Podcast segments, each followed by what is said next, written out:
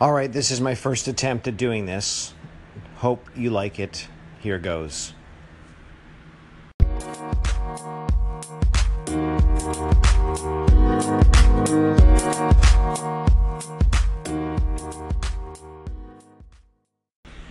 So, technology is supposed to be our friend. At least that's what you've been told for years. But if you have an iPhone, try this. I was trying to set a reminder for today at 2:30 p.m., but when I tried to tell Siri to set the reminder, she said I was sending the reminder in the past, even though it's only 10:30 in the morning. I don't understand this. Try it out see what happens to you and call in and see what you've found out. Okay, so this segment is going to largely be about me letting you know about things I'm reading, particularly in the New York Times. If you haven't read it already, the Foster Care as Punishment from a few weeks ago is a staggering read. Particularly, what was most upsetting was the story about a woman who was about to give birth to a baby and had to go down the street to let her boyfriend know that she was needing to go to the hospital. And she left her phone with her six year old daughter to go down the street. She got back to find out that she had been arrested, and after having given birth to that son later in the hospital, was handcuffed to her bed. Read it and be ready for righteous indignation.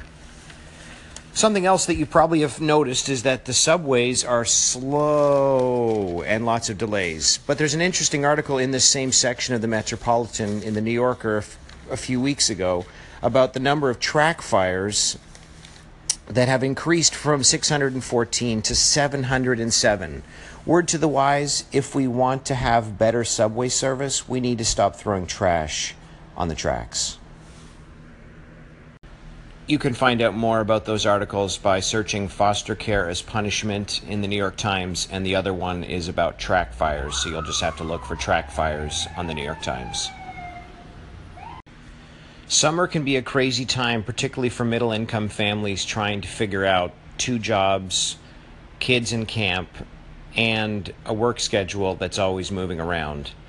But with that, one thing that we're learning to do as a family is to slow down one thing in particular that I'm trying to do is to notice the incredible sunsets that have happened over the last few weeks.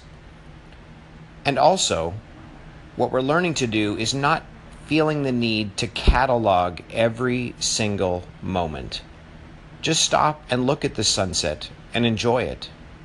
Take a long, slow look. Notice the colors. Notice the really interesting clouds that form in the evening over the city. Don't feel the need to pull out your phone and take a picture of it. I mean, I do it. But sometimes just stopping to see it and celebrate it, notice it, is really good for the soul. Zach Martin, am I your first call in? Am I your first call in? Am I your first call in?